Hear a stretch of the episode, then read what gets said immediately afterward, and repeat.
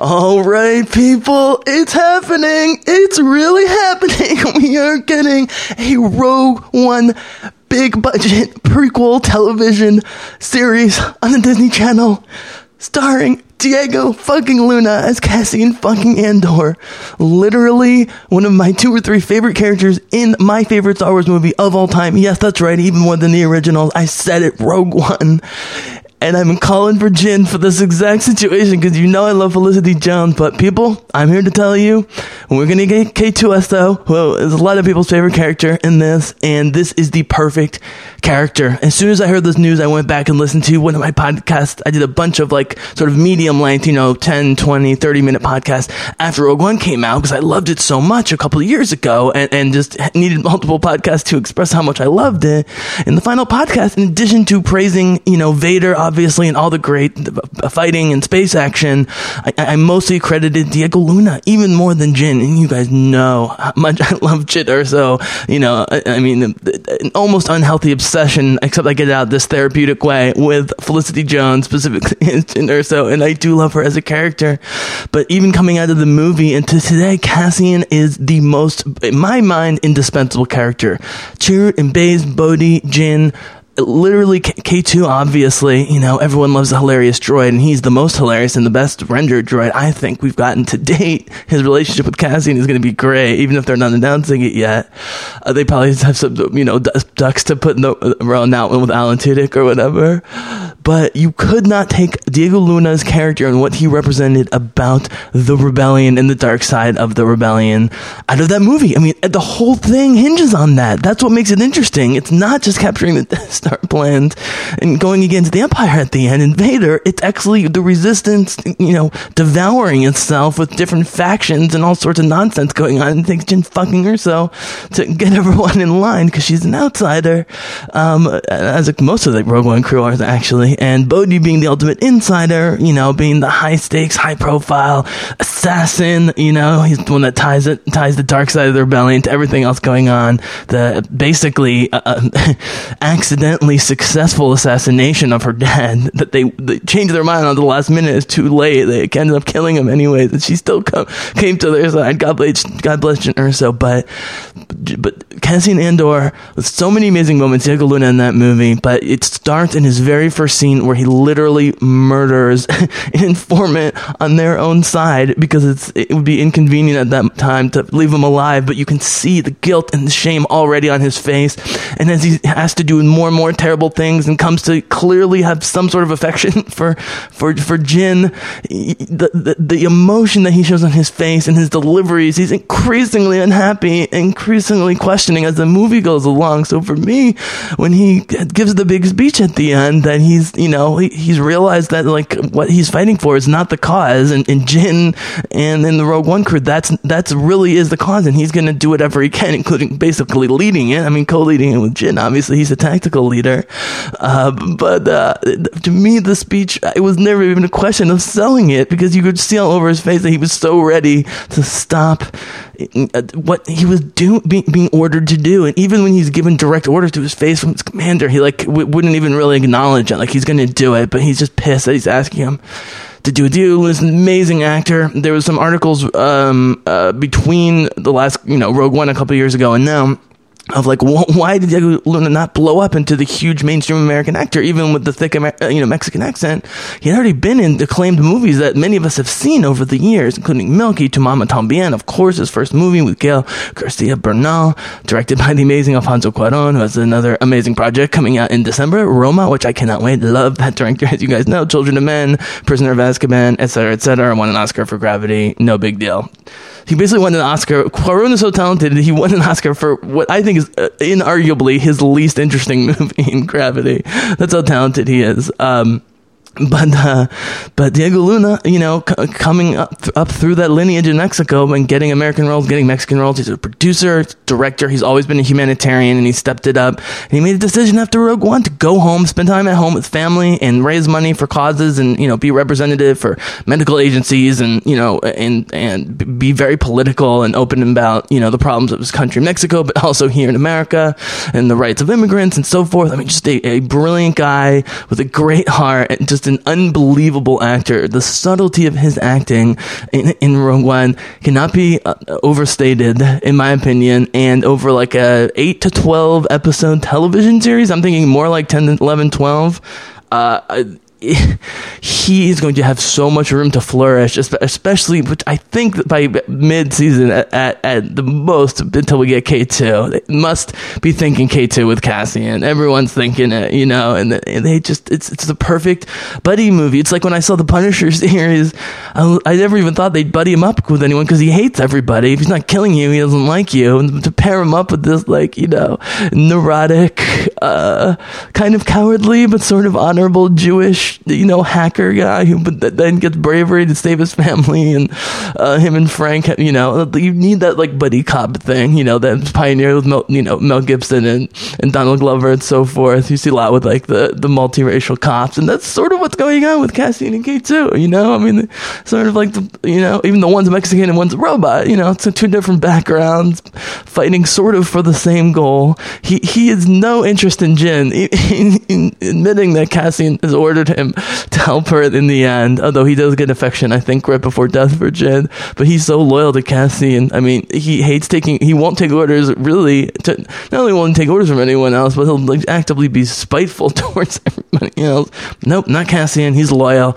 And for them to build in the amount of time and things they went together with the loyalty and, and the love between the two of them, uh, he's got to be in the series. And and the animation was so smooth with a couple more years of technology and a relatively big budget. They will have zero problems zero problems doing K2SO, especially because Alan Tudyk will continue to walk on stilts and so forth and do the motion capture performance, which is extremely underrated and extremely hilarious at the same time. By the way, guys, I'm telling you that there's a Cassian Andor Rogue One prequel coming to TV. Oh my god, holy shit, I'm losing my mind. I mean, this news has been out for 24 hours and I'm still losing my fucking mind. I'm checking Twitter just to see everyone so excited about it because even though I was so and remain so excited about the Mandalorian thing, especially because it's set after Return of the Jedi you know, I, I, I would have been fine. Non Mandalorians, Mandalorians, great. After Return of the Jedi, I want that lore. Post, you know, p- post Ewok victory celebration. That's like what happens to the next few years there because the war, that war isn't over. And here we're getting, you know, continuing the trend of Lucasfilm to do prequels to prequels to sequels to prequels. I mean, this is literally a prequel to a prequel. It's amazing. Rogue One's a prequel to the original trilogy. This is a prequel to that. The Siege of Mandalore is a sequel to the Clone Wars. That's the other thing that everyone, including me, has gotten so excited excited about. So that's two major shows, two huge wins with Ahsoka and Darth Maul. Uh, but that's also part of the prequels because it's in the Clone Wars. But this is after uh, or right before Revenge of the Sith, and so they're they're they're uh, with all the new uh, um, comic books and you know young adult novels and adult novels and everything coming out. They've completely said "f you" to the people who hate anything that's not the original trilogy, and we're going to do so much prequel stuff and specifically so much stuff between episode three and four, which I love because there are things I love about Revenge of the Sith. I want to love Revenge of the Sith more, as I've talked about with my contributors. There's some amazing world building in Revenge of the Sith, and the Clone Wars was like an, uh, uh, you know, a fantastic byproduct of all that, and led to led to amazingness, and is so good and so loved that Disney canceled it and is now bringing it back in glorious high budget fashion on their new channel with Ahsoka Tano and the Siege of Mandalore baby, Darth Maul, Rex, um, Anakin, Obi Wan. It's going to be bonkers. So right now, it is celebrate good time. Come on, time at the Bizzlecast Mansion. Let me see if I can get some coherent thoughts in here. Okay. Oh my god, people, I can't believe this is happening. I still can't believe it. Okay, so yesterday I'm sick, sleep most of the day. I even missed a podcast with Simi, which is like, of all life commitments, that's the one thing I, I never ever want to miss and he was totally cool because I was just sick and passed the fuck out. Um, but uh, I was kind of bummed about that. But then, of course, I couldn't sleep last night, and I was like five in the morning, can't sleep. Six in the morning, can't sleep. Finally, just say fuck it, get up, even though the sun hasn't come up yet, and look at my phone, hoping for something other than my healthcare provider calling or something like that, you know, or some like home repair service. And it's tweet, tweet, tweet, tweet, tweet. I'm like, what is everyone tweeting about? What did I miss? And yep, there it is. Even though this bizzle has been on record, and you guys know this for many months, if not longer, calling for a Jyn TV prequel. Basically, since I knew there was going to be a TV, uh, you know, channel doing Star Wars content, you know, like the, the, obvious signing here is Felicity Jones as Jyn Erso for ten episodes, hundred million dollar pre Rogue One, you know, Rebel Rising era uh, prequel series, and th- then I saw that it was Diego Luna. And the second I saw his beautiful, beautiful Mexican face and his name and the news, I was like, you know what, Jyn, you my girl, you my bae, you my waifu. I love you forever and ever. But Felicity, you've got a lot on your plate right now trying to win an Academy Award. Diego Luna as Cassian Andor, the most indispensable part of Rogue One, and the, and the complicating of the resistance that I'm always talking about makes me love it more that they have a bad side to them and they have to work out the bad side and have people like Jyn and Leia and the young idealists take over because that's what that's what Star Wars is about. It's about the young idealists. Look at the Last Jedi. You know, I mean, the problem the Last Jedi was was was Finn was supposed to be that, and hopefully it will be in nine. But we did get it with Rose we did get it with Rey, that like the younger the people knew much more what was going on and were trying to make things happen and not obsessed with the past and tormented by the past like Leia and Luke in episode 8 or you know Mon Mothma and Jimmy Smits and the older council members and so forth in Rogue One. And I just love you know Jyn gives the big speech rebellions are built on hope. What, what, what hope do we have? What choice do we have? Send out the fleet. And they're just like nope And while they're bickering, Jyn realizes she's not getting anywhere, and she walks out.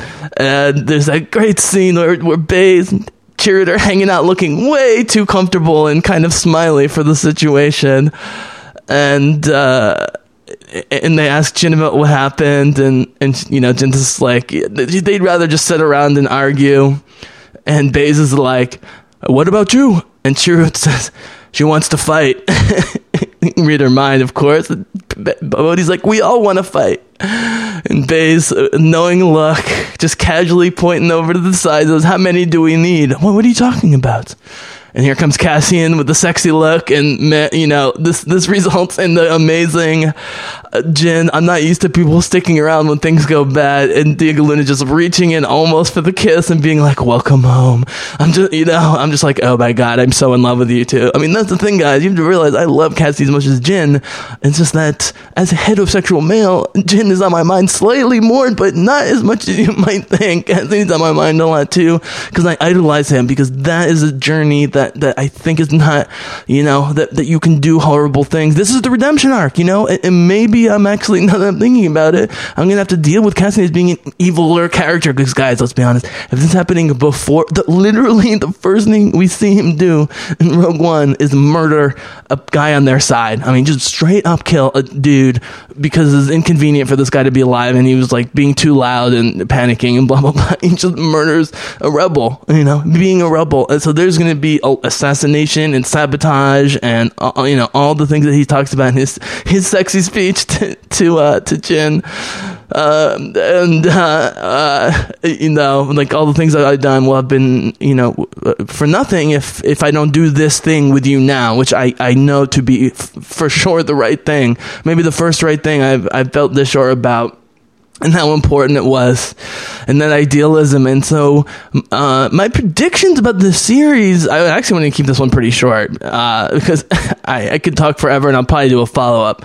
But my prediction is if it's a 10 to 12 episode series they're gonna have three to four of him just capping motherfuckers like scarface style. He was supposed to be the scarface in the remake. I, I guess they decided smartly not to do it. I think diego luna as scarface would be spectacular but i don't really care either i think you know it's it's an iconic iconic movie that I, I could take or leave. But um, uh, that's right, I said it. I just did Scarface.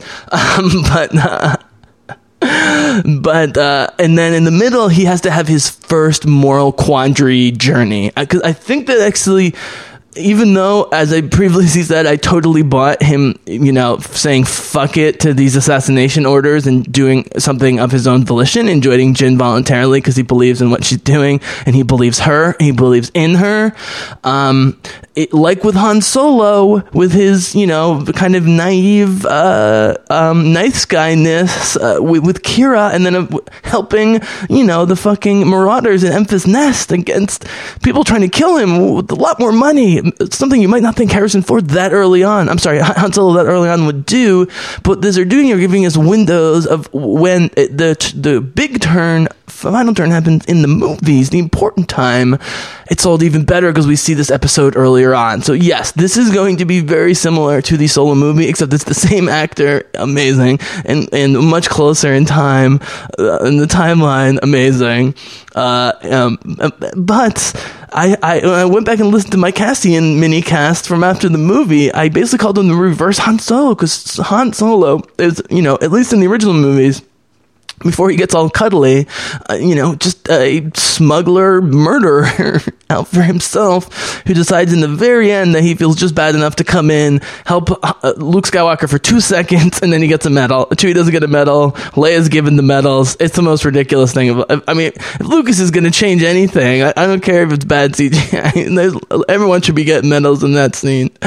But, you know, but, but he does turn and he turns smuggler. Luna's coming from doing bad things, but from the resistance side, and that's what's ultimately interesting. And he too, if Jyn is Leia, and I've made lots of comparisons of Jyn to Leia, I think Jyn and Leia are much more similar, obviously, than Rey, Rey is to either of those two. I know Leia's royalty, and technically she has force powers, even though we only see them once, and it's not until she's almost dead in The Last Jedi. Um, but their militancy, their strength, um, their ability to just like order guys around in military situations, their fighting ability, they're good at everything. They can fly, they can shoot, you know, they can fix shit, but they're charismatic. I mean, Jyn Erso, who who barely speaks, who's like, the, that's so lost on people. That speech he gives to the council was hard for the, her to give as a character, not as an actress, but as a character, because she's not used to talking much at all in, in, her entire life. She's always having to keep to herself, and so you know, her, but but ultimately, her the charisma of her actions of giving the speech doesn't matter about the rebellions about the hope speech. That she would give the speech, say fuck you to the council, and then come storming out ready to fight, inspire dozens of people right off the bat, not to mention hundreds or thousands of calamari and other fighters in the air who would join them so gloriously later. I don't even know where to go with this, people. I, I, I maybe I should just stop and release it. Maybe I'll, I'll add some more later, or get some Papa Bizzle. Maybe I'll do a, maybe I'll just do a mini series on this. There's so much to talk about, but I think, you know, but Rogue One was the movie uh, because the disappointment of the Star Wars prequels, even though I have come to appreciate them somewhat more over the years, I still don't love them and I find them hard to watch. I think Phantom Menace is actually the easiest one to watch, but that's another discussion even though I have Revenge of the Sith higher. In fact, I have Revenge of the Sith higher than The Last Jedi at the moment, but uh, uh that that's a whole another po- podcast. People are like, what the fuck are you? Um, sorry guys. It's a shifting, it's a shift. The sands, are sh- uh, sh- sands of time are shifting, and, it could change again very soon. Um, but, uh, and then the Hobbit prequels are just boring as shit. Uh, Hobbit prequels, actually, we appreciate the Star Wars prequels because they're at least colorful and trying to be fun, even if they are stiff much of the time. Hobbit is just washed out, gray, black, and white, just ugh, it's just, uh, just ugly, and the CGI looks terrible. It just Peter Jackson taking, uh, you know, it's it's almost like he asked Lucas for advice, and Lucas said, eh, "Make your second three movies uh, as over the top and just boring and you know pointless as possible." You know, but uh, Rogue One made me really appreciate the prequels, and then of course getting into Rebels, the TV show, and then Clone Wars, you know, uh, which came earlier, which came out earlier, but I didn't see till after I saw Rebels. I went backwards from Rogue One, as I'm always talking about, to the Amazing Rebels animated series, which I'll probably jump on some commentaries right now. Is the main reason I should probably uh, let you go and let me go, so I can get back to doing my commentaries and the Clone Wars commentaries with Simi, which we will be getting to as soon as possible. All this stuff is tying together. Darth Maul making appearance in Rogue One. I mean, uh, well, I don't know what the, the prequels call if they're gonna call it. I would call it Agent uh, Cassian Andor, comma Rebel Spy, Rebel Agent. I know that sounds kind of corny, but I think if you do the right font and the right campaign. It is Star Wars. Oh, this is dark Star Wars, but it's also TV. So you want to make it like a procedural, a military procedural, like um, I, I, I would just call it Cassian. Um, you know, the whole debate about Solo, a Star Wars story, I said they just call it Han Solo. I think if they called it Han, it's actually already better than Solo, because uh, Solo's not even his name, as we stupidly learn. And I hope they resist the urge in this prequel to do too much, you know, relating to old times. But this is taking place between three and four, so you having those references just a matter of these galaxies, you know, existing at the same time. The storytelling they're going to do, I can't wait to see the directors and writers they get on this. I mean, if this is anything like, you know, Jessica Jones season one, any of the Daredevil seasons, like the, you know, early Vikings, you know, most of Battlestar, that's what I would do. I'd go after like Michael Taylor and like the uh, uh, like the the main a lot of the main Battlestar people. I know Ron Moore is super busy producing his own stuff. Although I think a Ron Moore produced uh, a directed episode of this would be brilliant, and he would love because he's all about the dark side of sci-fi, as we know from uh, Battlestar Galactica. Um, which, by the way, guys, a little hint: I might be dropping some Battlestar Galactica podcast slash commentaries coming up. Maybe a lot of them. Once I finish Rumples, I may might start on Battlestar. I, I'm I'm considering it very very strongly for reasons including the 15th anniversary of the miniseries in a couple weeks from now. So, Oh God, I did a warm up to this. I, I, probably didn't even cover half of that, um, but I just, I, I, th- this is a reward for all of my loyalty, for all of the millions of hours. It feels like I do Star Wars podcasts and I talk Star Wars and I, I defend Disney and I defend Kathleen Kennedy and I praise Disney and I praise Kathleen Kennedy. It's moments like these, days, times when the universe comes and says, Thank you, the Bizzle, thank you, you were right. You were always right. You will remain right when it comes to this one issue. You were wrong on so many other things, but on this one issue having to do with Kathleen Kennedy and the state of Star Wars, you were right. You were right. You were right, even though you didn't love the movie, The Last Jedi, that caused the whole problem she's an amazing leader and she lets people have creative vision. And you know what? A lot of people still love The Last Jedi, and that's great. People are going to love the shit out of The Mandalorian, The Clone Wars, and now the Cassian Andor series to be titled, oh man, Cassian Andor, a Star Wars story just for the irony of it? Sure, why not? Go for it. All right, people, thank you so much. I'm making this Bizzlecast 200, even though it's technically a quickie, because fuck it. If you're not into this, and I'm not into this, then what am I doing the podcast about? Cassian fucking Andor, my boyfriend, you know, I mean, if Jen's my wife, then Cassian is definitely my wife, my husbando, or whatever they say. Uh, I'm just, it's it's so funny. You think my, how much I love and obsess with Jen, I would be like jealous of, of the guy, you know, who she likes. I'm just so happy for him the whole time. I was like, oh, this is the perfect guy for him. They're such a good couple that will never be together. Spoiler alert. And that's why the love story works great. And I hope if they do do a love story, that they, it's low key and more like what they did with Qi'ra and um, Han Solo, which was great. They did, not only didn't disrespect Leia's legacy, but it built it built perfectly to Han falling for someone like Leia instantaneously. And I think we might see a quick thing w- w- with Cassian. This is my final prediction, uh, like a little fling or something of someone who's reminiscent of Jyn, you know, but maybe you know not. Uh, maybe it's a good match, maybe it's not. It doesn't work out, but you know that kind of rings true with him later. But I would be totally fine without any of that because we got Cassian Andor. I'm sure K2SO. So check back soon for more news. Thank you guys. It's been 200 amazing episodes. And uh, that's all I'm going to say about that for now. And I'll be talking to you soon. You guys have been awesome. May the force be with you. Of course, the force is strong tonight and today and for the foreseeable future. And with that, the Bizzlecast is out.